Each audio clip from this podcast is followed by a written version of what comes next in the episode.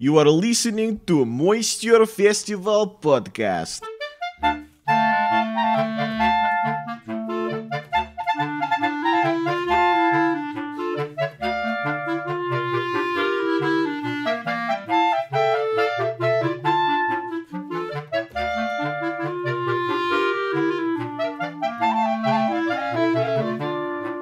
Welcome to the Moisture Festival podcast. I am Matt Baker. I perform a comedy and stunt show. And I'm Louis Fox. I do uh, magic tricks, comedy, and hand shadow puppets.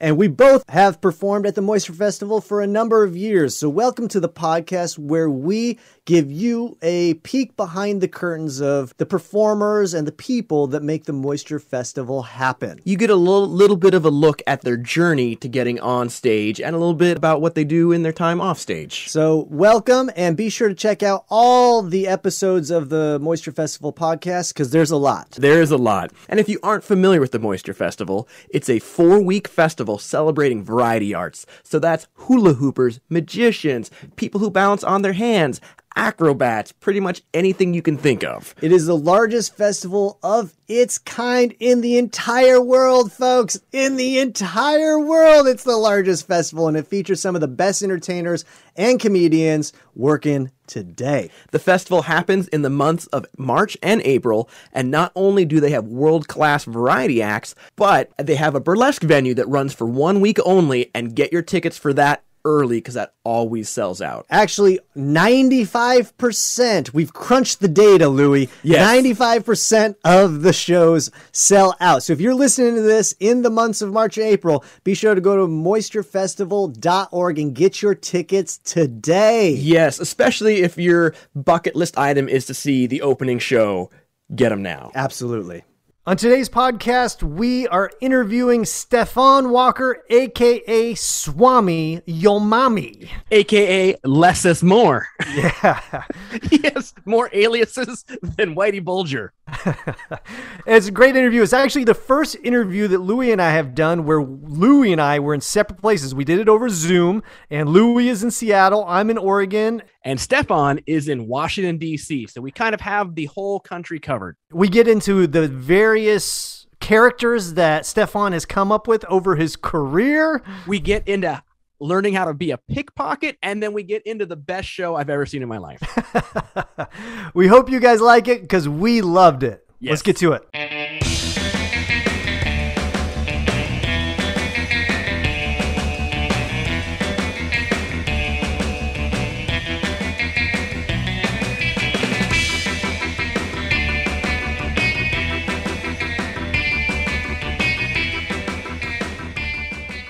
Today's guest was voted Artist of the Year at the Americana Burlesque and Sideshow Festival, has been featured on National Geographic's Is It Real, and appeared on Louis' favorite movie of all time, Step Right Up. He is the original sideshow geek, Swami Yo Mami, or as his mom knows him, as Stephon Walker.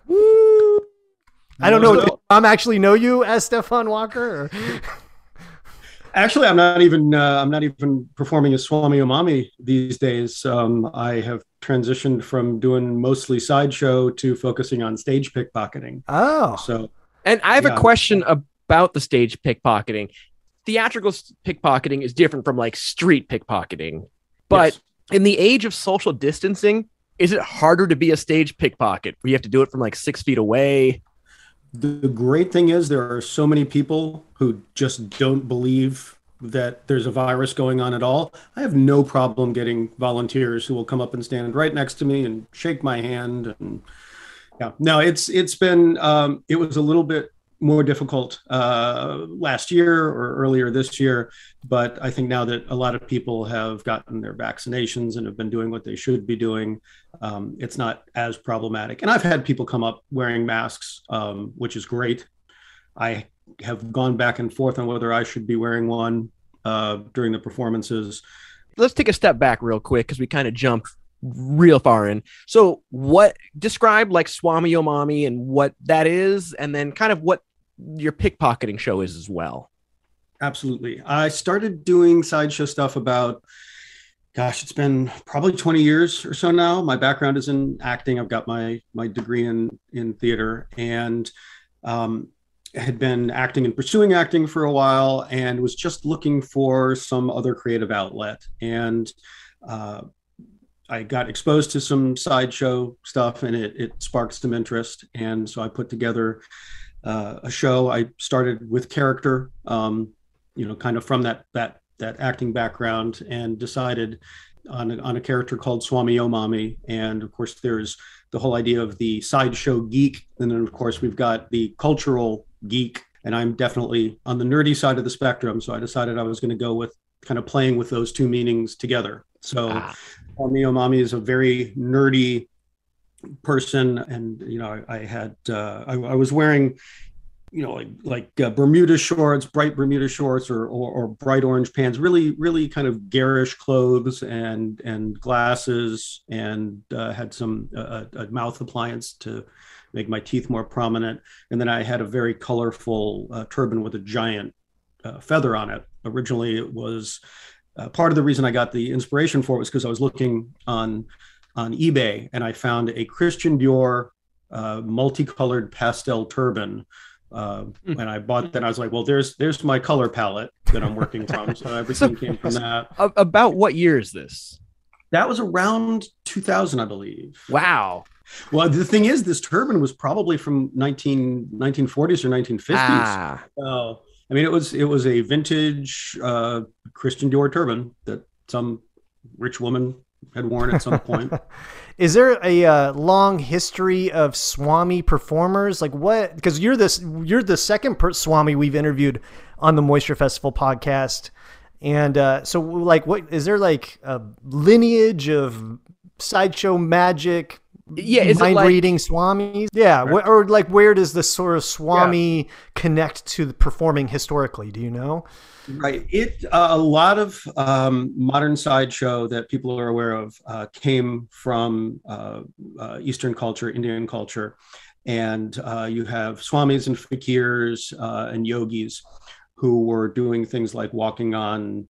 originally, I think it was walking on um, on thistles, mm-hmm. but you know, walking on broken pottery, walking on broken glass, laying on a bed of nails, doing extreme physical feats, uh, and their ability to withstand that was evidence of their spiritual commitment or advancement.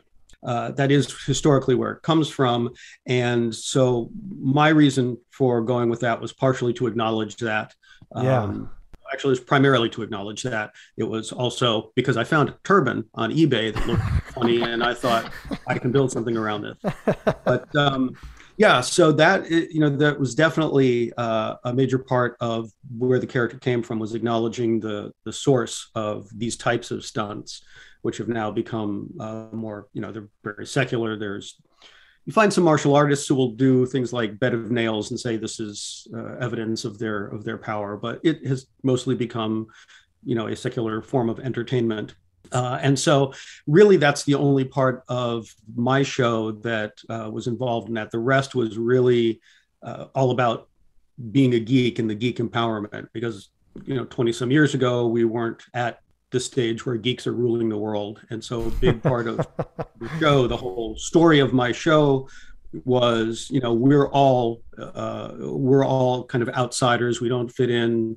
We're awkward, but that can be our power. That that can be cool. Um, and and so that's you know that was the thrust of it. It's actually part of why I transitioned out of doing that because we got to a point where it's like, well, yeah, no kidding. Of course, geeks are cool. Everybody knows that. Yeah. And my choices were I can rewrite this show from the beginning and have a completely different kind of through line, or I can abandon any story to it at all and just do stunts. And I didn't want to do that. And I didn't have the energy really to start all over again from scratch. So um, I decided to explore other things. Now you've done a lot of things too, because you you were an actor, and so a lot mm-hmm. of what you do is character based, and you create your own characters. Do you have like your top three favorite failed characters? That's an interesting question. Let me think about that. Or like the three that just for whatever reason didn't take. I don't know if there were any that uh, that I tried that I presented in performance that failed. There were definitely things that I thought about that I decided not to do. Um, not because, not really because there was anything inherently uh, bad about them, but let's particularly with the um, with the sideshow stuff, I was like, well, you know, I could do, I could be doctor this, I could be professor that, I could be, you know, and I'm like, yeah, but there's so much of that out there. Yeah. Um, and actually, kind of jumping forward a little bit, uh, a few years after I started doing my solo show, I put together Cheeky Monkey Sideshow, which is my troupe. Originally, for one performance, we were Doc Walker's old time modern day sideshow of the future.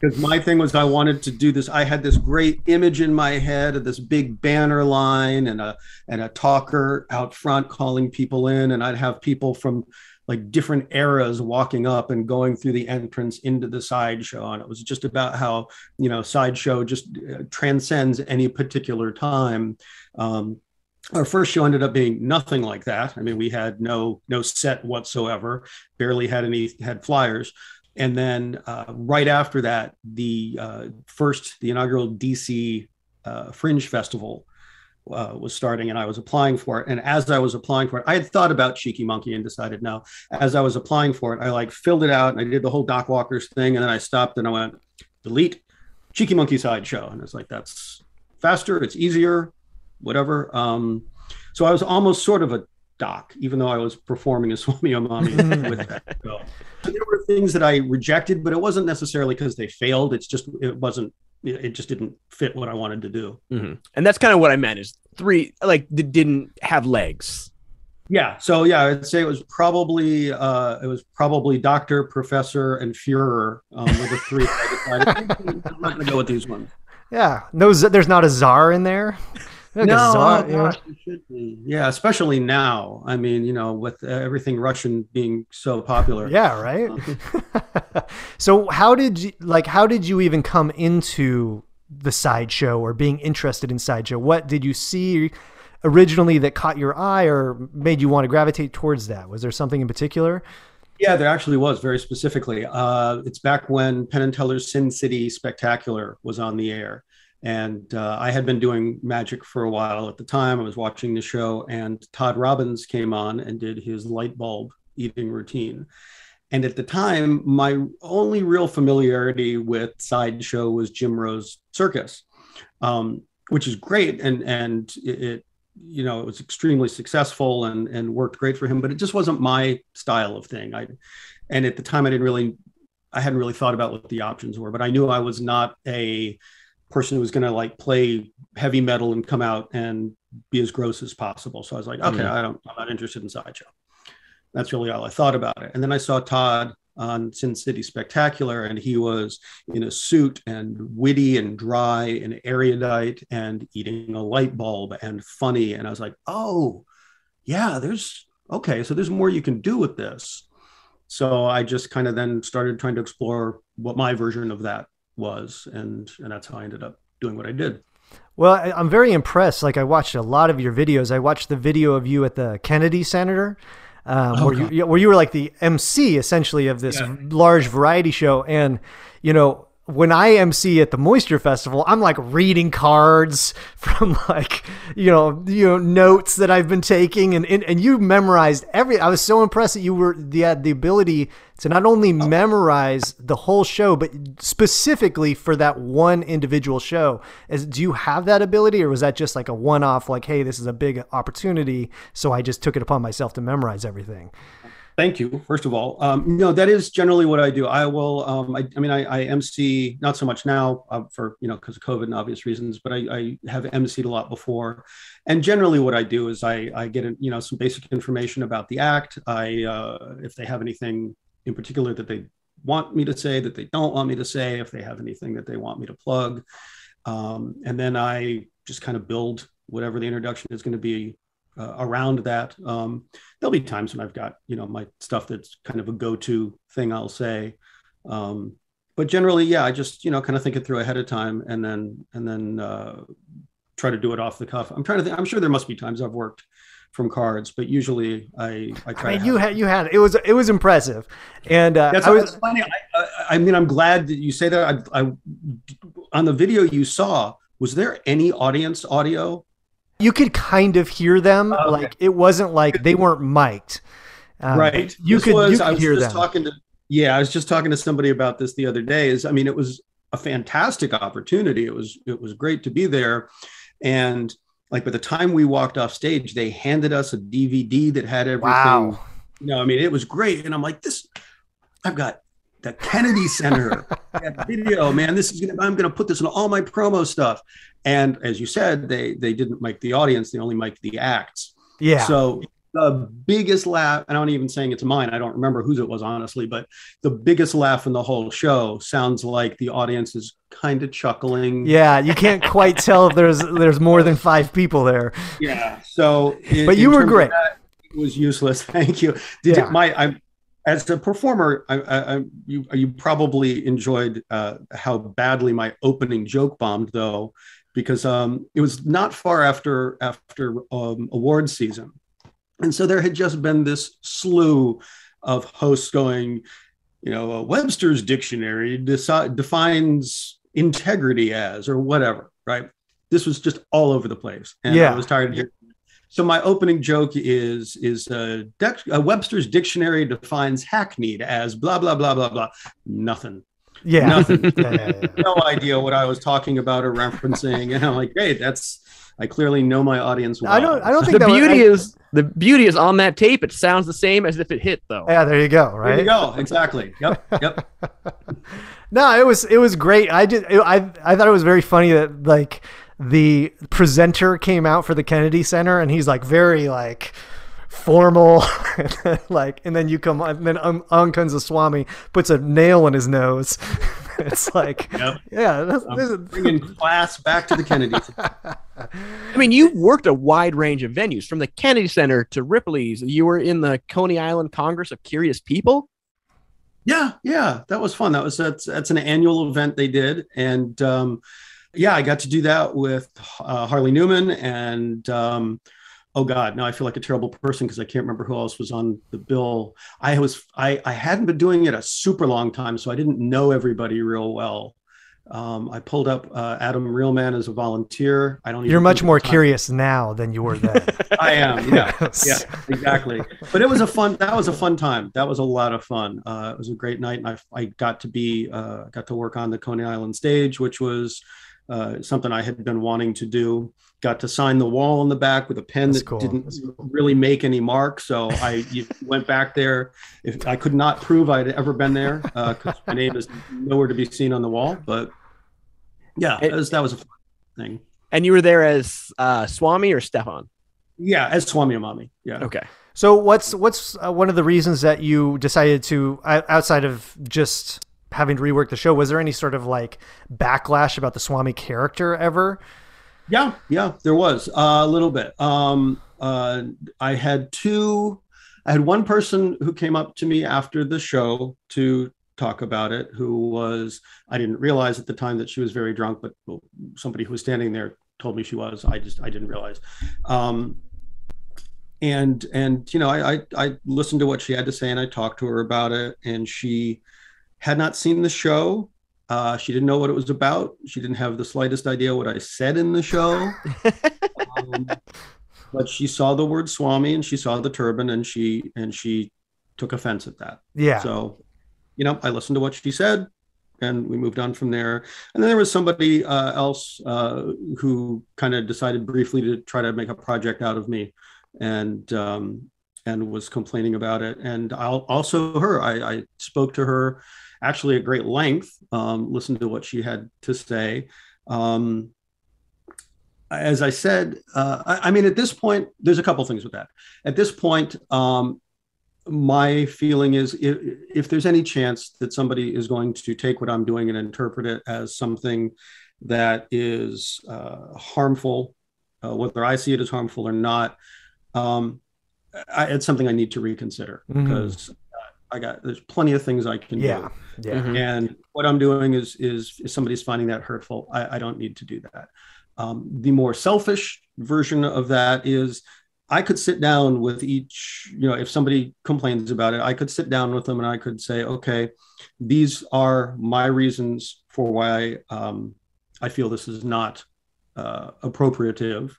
The main one being at, at no point do I say that I'm representing uh, Yeah. anybody else's culture.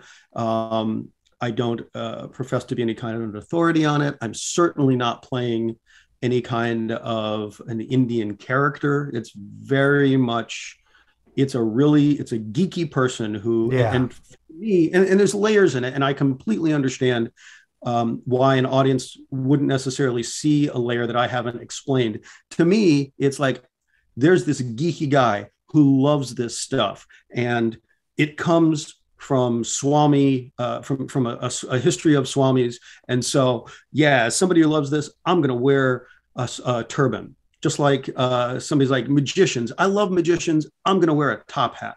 Mhm. Yeah. Okay, If, but if you're a juggler, me, you can't do that. That's that's our that's my wear.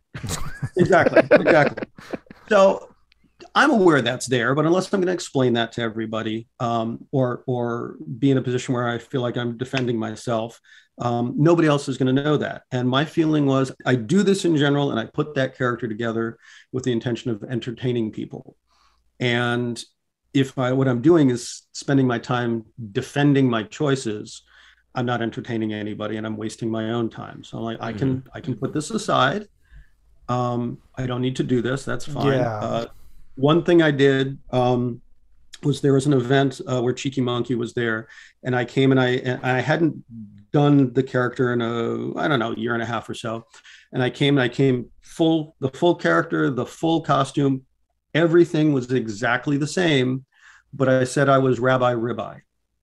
Ah. And if anybody wanted to complain, I'm like, look, I'm Jewish. I'm not uh, uh, appropriating anything.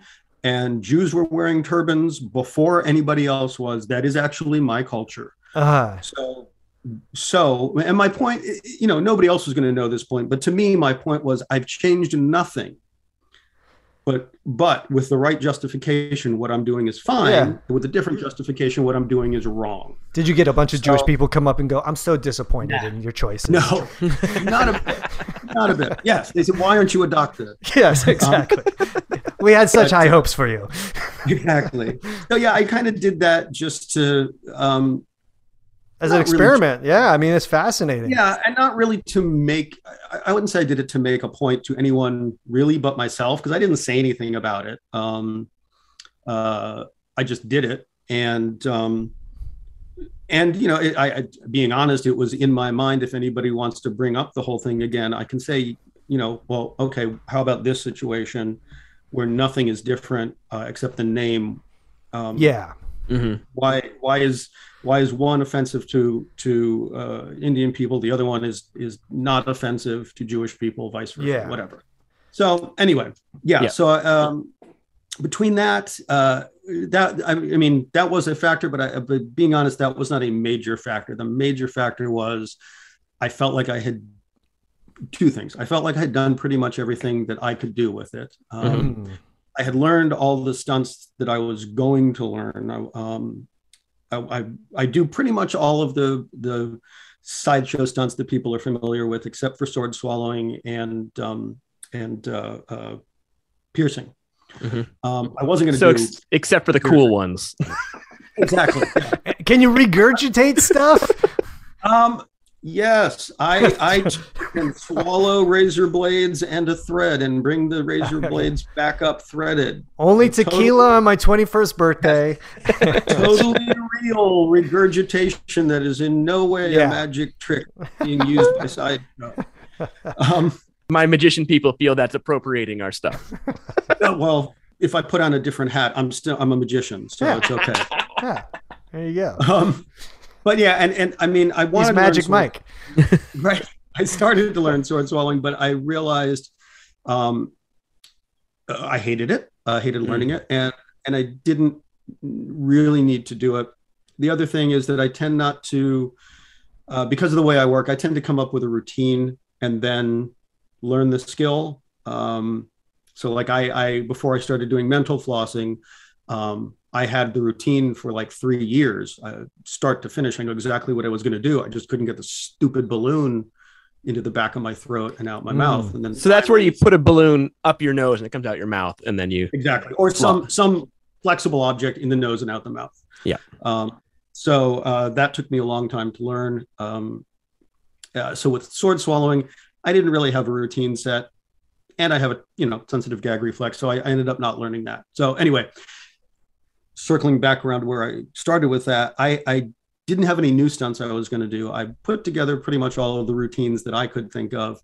And unless I was going to uh, rewrite the presentation of all of my routines, I didn't feel like I had a lot of place to go. Mhm. And I don't like that. Um, Yeah. I, I, I feel like there's a couple, just very broadly, a couple different kinds of performers. There are some who get to a point and they're like, okay, I've done that. Now I want to move some onto something else. And then there are others who are like, okay, I got this and I've got it to a place I like it. And this is, I, this is solid. I'm going to, I'm going Mm. to continue. And, and I'm not passing a judgment on anybody else. Just for me, I feel like I'm not working or not moving forward if I do that. Um, I, I wish I could come up with something that was just really great and go, cool, this is what I'm doing from now on. But I just, I, you know, my own, my own baggage keeps me from being able to do that. So I needed to go someplace else with what I was doing. And the other reason was I had been doing it primarily at the Maryland Renaissance Festival. I had been doing it for several years and they rotate acts fairly frequently. So every year that I, every season that finished, I'm like, okay, that's probably the last year I'm doing that here. Um, and then it would get brought back. And, and around the time I decided I, I kind of didn't want to keep doing it, um, I'd been doing it there for a while. And I was like, I need something else that I can present uh, as a replacement for this act. So that's why I came up with uh, with Less S Moore, uh, the the Dapper Dipper. Yeah. Um, And how did you how did you get into pickpocketing? Um, in terms of learning or what interested me, Uh, both. Both. Uh, a couple things. Uh, the the um, artistic director at the festival had years ago had just kind of in passing mentioned that she wished she could that they had the budget to bring Apollo Robbins in and his pickpocketing act. He's, uh, I think it's accurate to say he's probably the best known stage pickpocket currently. Um, Yeah, I, I think so. As Matt Google's Apollo Robbins. Well, because I worked with some pickpocketer guy on a cruise ship, and I wonder if that was him because he claimed to be the best. What's his name? well, I'm not saying I'm not saying best or worst. I'm just saying best known right now. Uh, Apollo, Like Robbins. Apollo, like Apollo Creed. Oh, that's not the guy. Yes, yes. Yeah. Or you know the that Greek god that you know. or some or people the the the space missions. um, he he uh, consults on a lot of shows that will have uh, pickpocketing stuff on it. He's Mm. appeared on. I just saw him. Not. Re- I, I went through and was watching the show Leverage, which I didn't even know. I think that show's like 25 years old now, and I only found out about it last year.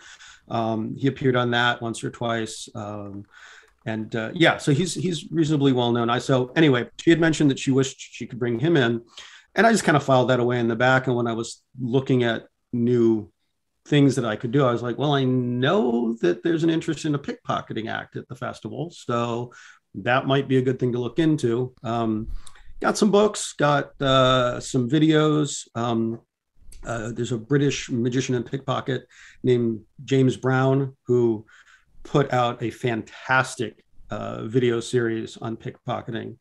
He kind of spoiled me for every other instructional video I've gotten since then. Is it? Hold on. Is his book called The Big Payback? no, no. yeah, so I, I found some videos, read some books, uh, and then again, you know, started with what's the character going to be, and and work things into that. Now, when you're learning pickpocketing, I would imagine you have to go on the street and practice it in real, real life scenarios, right? Absolutely, you should Yeah. see what I have got in in a He's like, see this house behind me? see this? See this car? See?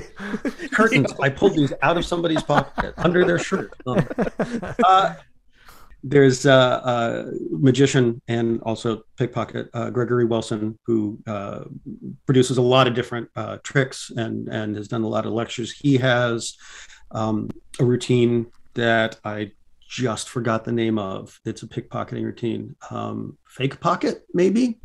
Okay. I think, and it's it is pickpocketing, but it's also uh, it's a routine. And it's and if uh, any magicians who you've got listening, it's it's essentially a one ahead routine. So that'll mean something to them. Um, so I started with that, and then built uh, my version of that based on on his video. And so I do some stuff differently. I do I, I've I do more stuff than he's got in the routine that he uh, produced, but that was a great place for me to start. Um, and then uh, yeah. So I, I basically my my I have you know three sections to my show. I start out um, after the introduction. I start out doing a, a kind of a carnival game grift. Uh, it's a version of a, of an old carnival and vaudeville routine where you give somebody some money and uh, and and depending on what you're using, usually it's something they're holding in their hand. And the rules of the game are they can only say whatever the thing is. I use candy, so they can only say candy or they lose money. And then you go through a series of questions, uh, you know, occasionally tricking them into saying yes or no, and you get the money. Yeah. And and it's set up so no matter what they say, you get all the money. Yeah. So that routine. Um, then I do a watch steal, and then I finish off with the pickpocketing uh, with my kind of expanded, if you will, version of, of the fake pocket routine. Nice. Yeah, is is the fake pocket? Because I watched a video of you doing the pickpocket. I think maybe in South Carolina, and you had a guy up on stage, and you're you know you're stealing stuff out of his pockets. You're putting stuff in his pockets, taking stuff out of other pockets. Is that the what the what you're talking about? Yes. Yeah. Yeah. Some of that, the the original part of that, like the credit card, the the credit card and the wallet, essentially, um, are the parts uh, that are in that routine. And then I I have gone into taking and putting other things and and uh, you know just basically taking that routine and, and like I said, expanded it a little bit. Yeah. Made it my own. It's pretty. It's pretty fascinating to watch. Like you know, I've I, I've worked with a million people and only ever worked with one other pickpocketing show. So I would imagine that there's no, you you and I worked with Gregory Wilson in Portland. two. Uh, well, no, if you but work with him again, tell him thanks. Um, yeah. Well, the one I for worked routines, he's gotten my thanks, but I've worked with a guy, um, a pickpocketer on a ship, Royal Caribbean, a few years ago, and he essentially he did a pickpocket show, but then he did a seminar the next night about like what to watch for for pickpocketers and like you know preventing stuff on your computer from being hacked, and then apparently I forget this What's guy's that? name. But he works with NATO. Like he Oh, NATO um, hires him and to come in and you know I think I might know who you're talking about. Is he kind of a like not not big heavy, but a big guy with a, Yes. a beard? Yes, Yes. he's tall, and I Um, think he's either Dutch or French or something. It Um, might be. the same. I uh, I'm drawing a blank on the name. but yeah, he was a sw- sweet guy. But it was fascinating Yeah. to watch. Yeah, I, so I watch. If it's the same person I'm thinking of, I watched some of his videos, and uh, yeah, I really, I, he's he's somebody I'd, I wouldn't mind meeting. Seems like a cool guy. Yeah, There was always stories I'd heard about an old pickpocket named Ricki Dunn, who was a magician too. And the story I always heard about him, I'm curious if you do stuff like this, is basically he'd bring the guy on stage, and while he's walking the guy on stage, he'd pull the mic away from his mouth and go, Here's the deal. Pretend like I'm actually stealing from you, or I'm gonna kick your ass in the parking lot after the show. That would work so well for me because anybody who's ever seen me knows that I am just a big. I'm. li- Yeah. I look like. yeah. I look like a. Uh, I look like the mountain from Game of Thrones. Boy, I'm intimidating. yeah, that would never work for me. The closest, the closest I get to that without without tipping too much is I do instant stooge somebody for one section of the show. Um, other than that, everything else is it's however they respond or however I succeed or fail. Then that's that's what I got to deal with. This is more of an inside baseball question, but where are you on the thought process of stooging an audience member? Do you feel like uh, like I'm I'm of the mindset of like just improv with whatever they give you, and uh, you know, and it'll be a more organic. But some people do they will will they'll instruct or direct the people in, in a very timely manner. Uh, where, I, where, where- I- I prefer I prefer not to do it. Um, the the one moment where I do the instant stooging, I know most people um, who are doing that and and using a stooge for it. Uh, they will find somebody ahead of time and say, "Here's what we're going to do. Here's Yeah. what I need do, etc." I did that one time, um, and it was fine. Actually, I did it the first time I, I presented that routine, um, uh, and it was fine. Um, the best part of it was that I I don't think I had re- I don't think I had asked the guy his name when I was first talking to him. So I come up, I've been introduced as a as a pickpocket, as a con man. I say, you know, hi, my name's Les. What's your name? He says, my name's Mark. And I just like, kind of you know did a, a thank you God. I was like that's that's perfect. Um, but since then, I decided I prefer to do the uh, the instant staging. I don't want to give them too much time to think Yeah. about it. I want reactions to be natural. Um, and I don't want to. I want to minimize the risk of having the overly helpful volunteer. Yes, it's brutal. Um, yeah. So, uh, and other than that, I don't use any. I, I, there are. Um, I, I doubt the the the uh, pickpocketing mafia is going to come after me. There, are, you know, there are acts where you'll see like, oh, I've I've just, you know, I, I here's my my my finale for my pickpocketing thing. I'm gonna. I've got a guy up here who's got a, a full three piece suit on, and I'm gonna take his shirt off from under his suit. Well, that's physically impossible. That's a stooge. It's planned. It's Mhm. it's rigged. Um, I don't I don't want to do stuff like that. I don't like stuff like that. Even when I even when I'm doing the uh, when I used to do the the razor blades routine, most people uh, who I've seen do it say, you know, I'm going to swallow this, and in my stomach, I'm going to do all this stuff with these razor blades and this string, and then I'm going to regurgitate it back up. And I say in the act, I say, people will tell you that. I go, that's a load of crap. You can't do that. Mm. That's like tying your shoes with mittens on. I said, I'm going to do this in my mouth. I'm still lying, but at least I'm not insulting their intelligence, which is what bugs me. Maybe that's I- the new Swami Yo Mami trick: is tying shoes with With mittens mittens on. on. Yes. Yeah, but I just I don't. It's for me. It's I mean I realize it's a real kind of fine and and perhaps um, picky to the point of being immaterial line because anytime you're doing magic someone could say you know you're insulting the intelligence of the audience because you're saying i'm doing something that clearly i'm not doing Mhm. I don't happen to agree with that because I think there's an agreement with the audience when you're doing magic. Everybody knows what you've agreed to. What I don't like is when you're saying to somebody, This is something I'm doing for real. And not only am I going to tell you I'm doing it for real, I'm going to tell you I'm doing it in a way that, unless you are congenitally stupid, you will know is not possible. But I'm going to say it anyway because I think you are congenitally stupid. Yeah. So I, I, I avoid stuff like that. Um, Gotcha. so you know, I don't. I that's so I don't use. Uh, I don't use any stooges in the show. I've even. Uh, this is kind of not exactly on the same subject, but it reminded me. One of the things that I, I kind of set as a rule for myself when I started this was that I was not going to do any magic as part of the pickpocketing show. Um, I know there's a lot of uh, pickpockets who will use uh, magic um, as part of their. I mean, one of the things that's very common between magic and pickpocketing is is misdirection is incredibly important, and focusing your your uh, volunteers' attention, your audience's attention is very important. And of course, since those two things are common uh, between sideshow and magic, it's magic is a great way to misdirect uh, your volunteer from what you're stealing off of them. Yep. Um, and I and obviously that's why a lot of people do it. I because I had so many people when I was doing sideshow would say, "Oh, he's a magician," and I'm like, "No, these things are they're separate. There may be a little overlap, but they're separate." I didn't want to get that with this with the pickpocketing stuff. Ah, I didn't. know, Oh, he's oh he's a, he's a magician. I'm like, no, I'm not. In fact, I'm not doing any magic in the show at all. Um, since then, I've realized there's a reason that pickpocket acts will use magic because it really does make a lot of things a lot easier. So there's some things that I've probably made a little more difficult for myself, and I've had to figure out other methods of achieving that same level of misdirection or or focusing the volunteer's attention.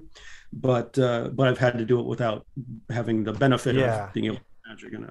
when when people call you to like book the pickpocket show, are you like, I'm fifty dollars and I make the rest up in the show? No, no. I um. In fact, I'm, I'm I'm working at a festival right now that's a hat show, and even with that, I mean, I've thought about going. Hey, you know, you can you can uh, tip me afterwards, or uh, I can just follow you around the fair. But either Yeah. way, I'm getting money. or, or, Um, I- or I can while tip me for you now.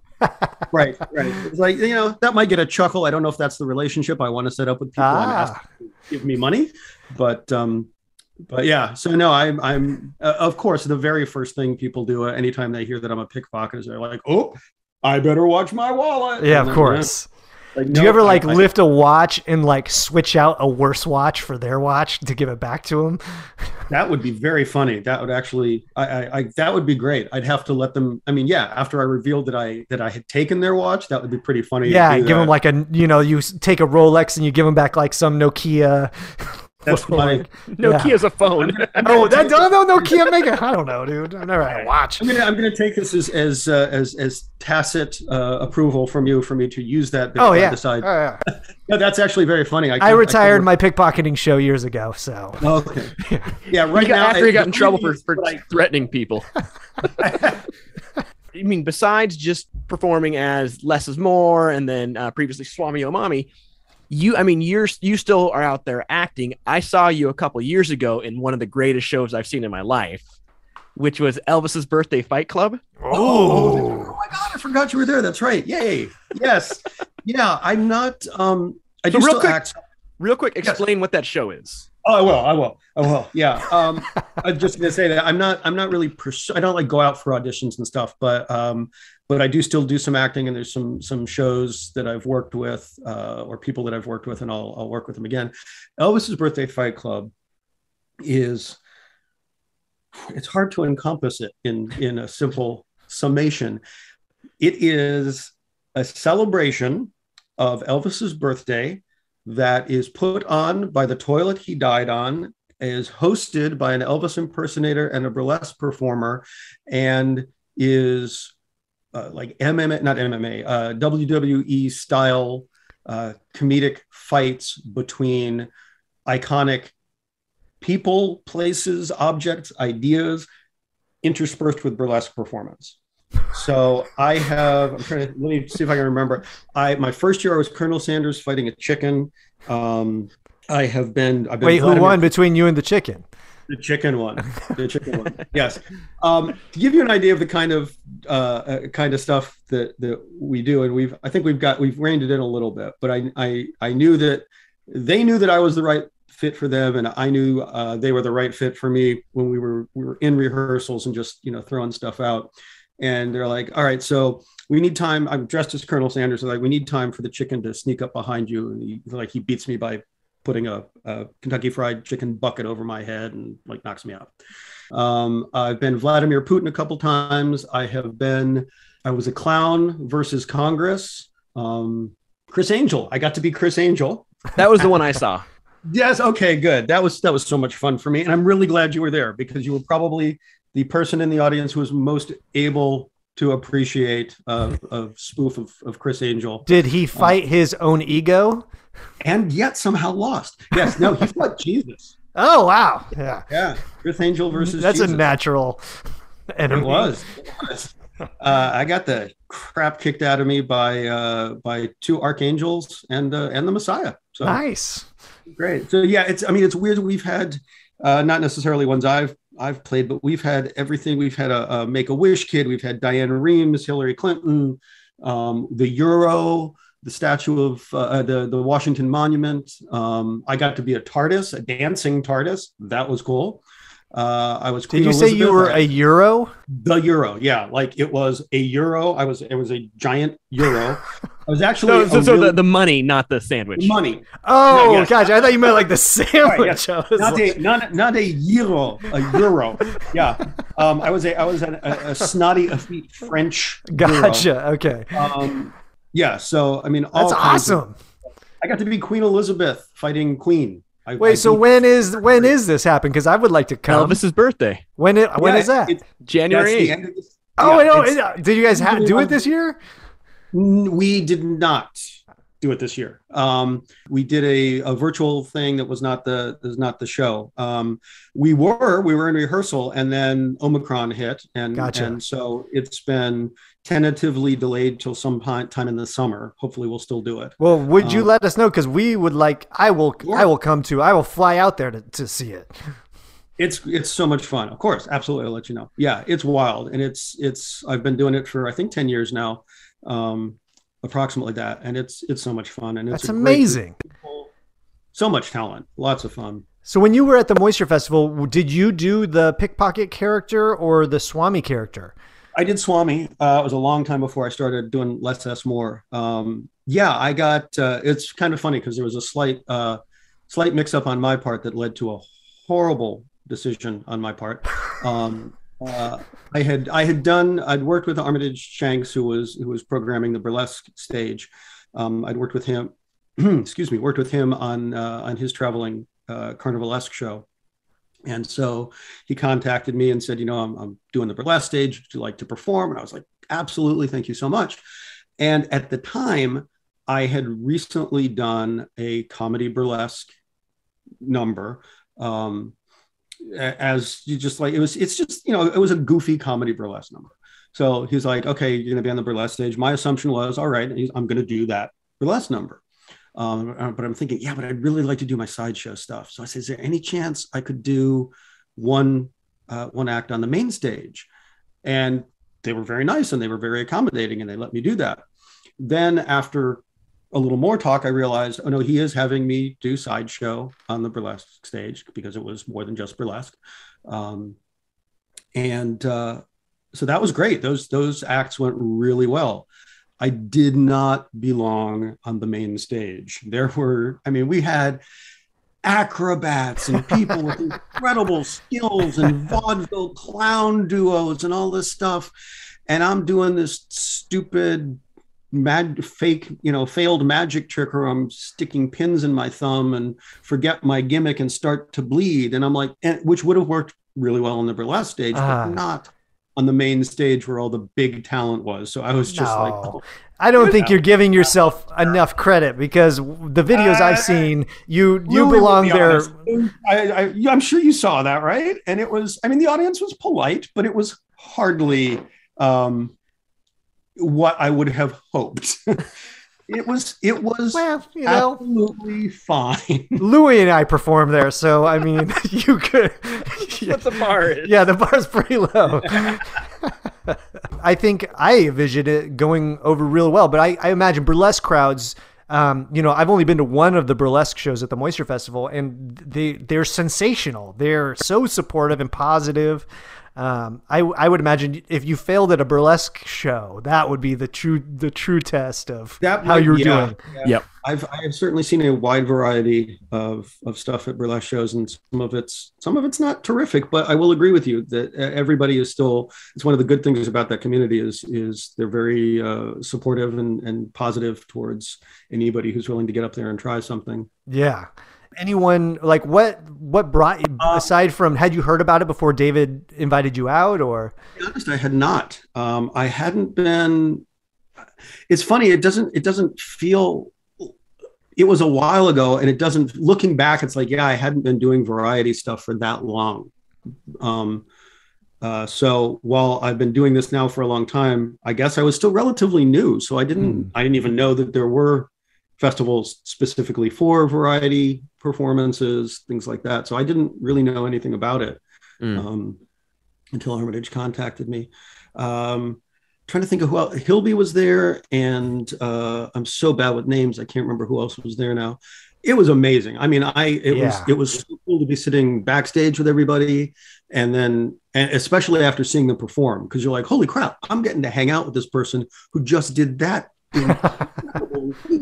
there, what's anyway. cool is that there are gatherings for like I saw that there's sideshow conventions, yeah. um, you know yeah. that there are sort of like gatherings for every sort of genre or. But the nice thing is this is they take all those genres and put them in one yeah, room, totally, so that like you get to hang out with someone an aerialist who you normally wouldn't be hanging out with. Yeah. I mean, yeah, it is such, yeah. and it's such a u- unique show that brings so many different sort of talents together for one show. I mean, so that's when you say you might not have fit. I I disagree because I think it is like the contrast of like, hey, I'm doing this, you know, clown, you know, faux magic trick mixed in with this high level Cirque du Soleil skill. I think that makes the show even better, honestly.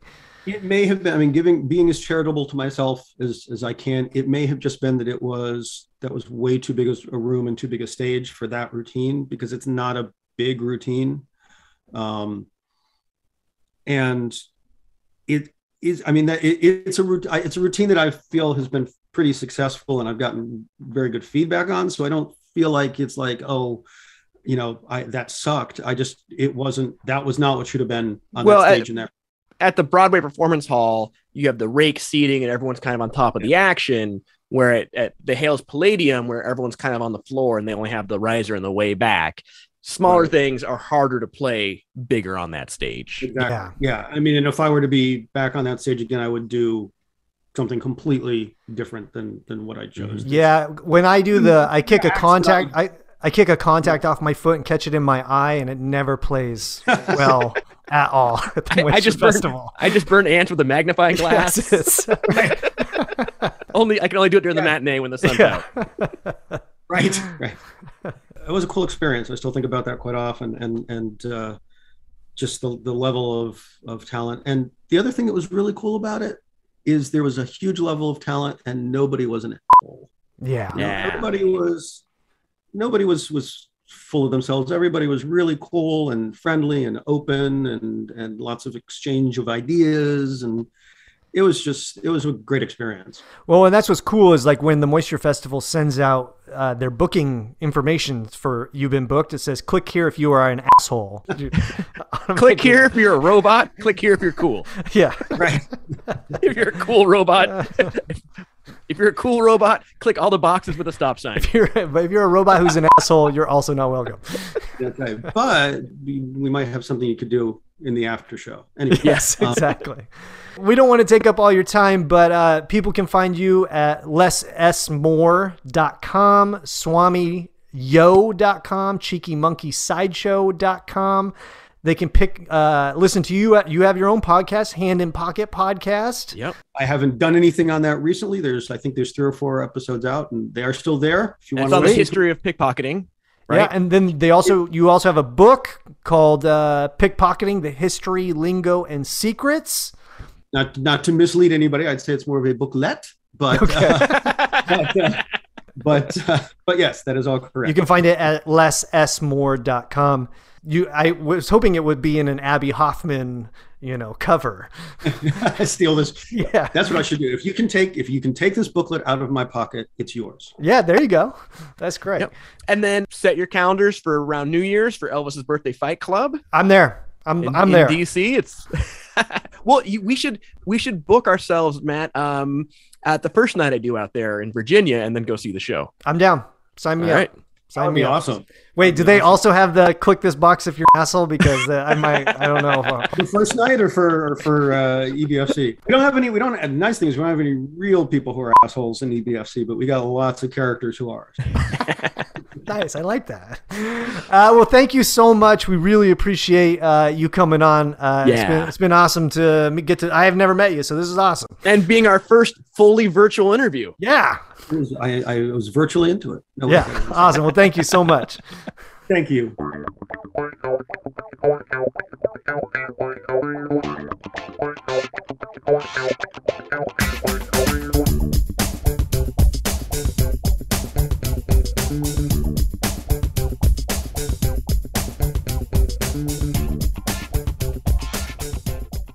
We want to thank you for listening to the Moisture Festival podcast. If you haven't bought tickets yet for the festival, you can do that at moisturefestival.org. You can also find out information about volunteering or supporting it financially as well. Just click on the contribute button. You can also find Moisture Festival. They are on Facebook, Instagram, and YouTube if you want to check out more details on any of those social network sites. If you want to find out more information on Louie and I, we do a podcast together that is completely different than this podcast, and it is called the Odd and Offbeat podcast. And you can find that on any platform that you get your podcasts at. If you would like to find out information on Louie and I's shows, you can do so by visiting Louie's site, which is louisfox with two X's dot com. And Matt Baker's site, comedystuntshow.com, spelt the way you would expect it to be spelled. Yes. And we want to thank all the volunteers, performers, sponsors, donors, board members, producers of the Moisture Festival for helping make this thing happen. Absolutely. A lot of moving parts, and they do a wonderful job at creating a very unique experience that you cannot get anywhere else. Have a great day. Thanks for listening. Thank you for listening to Moisture Festival podcast and stay moist.